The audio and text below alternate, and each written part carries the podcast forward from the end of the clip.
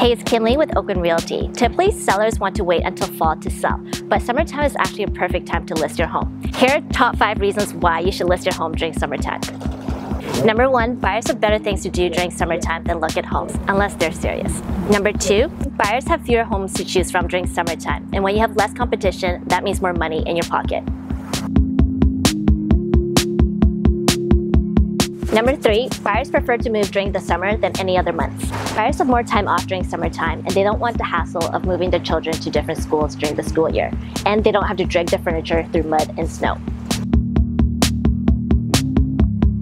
Number four, you can go on vacation and can sell your home while you're away. Wouldn't that be the perfect scenario?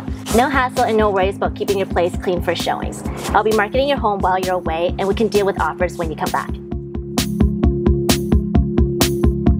Number five, you can sell now for more and buy later for less.